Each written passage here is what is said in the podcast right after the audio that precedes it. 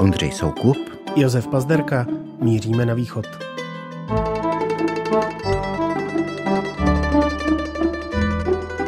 Vítejte u nového podcastu nazvaného Na východ z dílny Českého rozhlasu Plus. Ondřej Soukup, novinář a přední český znalec postsovětského prostoru. Teď ve studiu ČT24. Dobrý den, Ondřej. Dobrý den. Po rozpadu Sovětského svazu v roce 1991 projel tento obrovský prostor křížem krážem. A v 22. году já už takých lidí nemohl vám najít. Mnoho let byl moskevským zpravodajem hospodářských novin. Soukupa. Dobrý podvečer do Moskvy. Dobrý večer.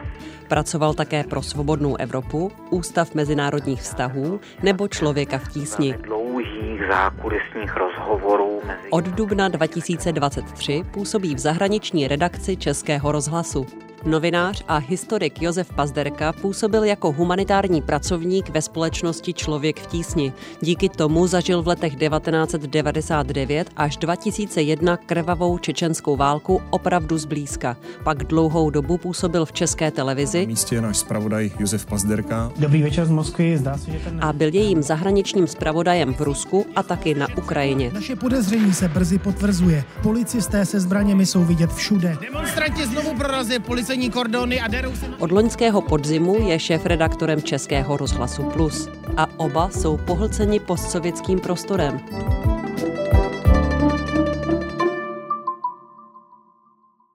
Ondro, kdy ti došlo, že by se tomu prostoru na východě chtěl věnovat soustavně? Tak eh, u mě to nebylo až tak úplně dobrovolné.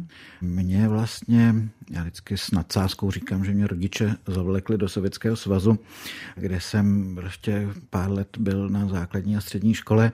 Vraceli jsme se na Takže, jaře... sorry, to je... To je 86, 89. Mhm, mhm. Vraceli jsme se na Velikonoce 1989 a já si úplně pamatuju, jak sedím v tom letadle těch československých aerolinek, ono to vzlítá a já si říkám tak a teďka aspoň 10 let nechci v Rusku, ale ani slyšet. No takže to dopadlo samozřejmě přesně naopak, ale jako ironii osudu je, že já o 30 let později jsem to tež udělal své vyženěné 12-leté dceři, kterou se zase pro změnu odvezl z Moskvy do Prahy.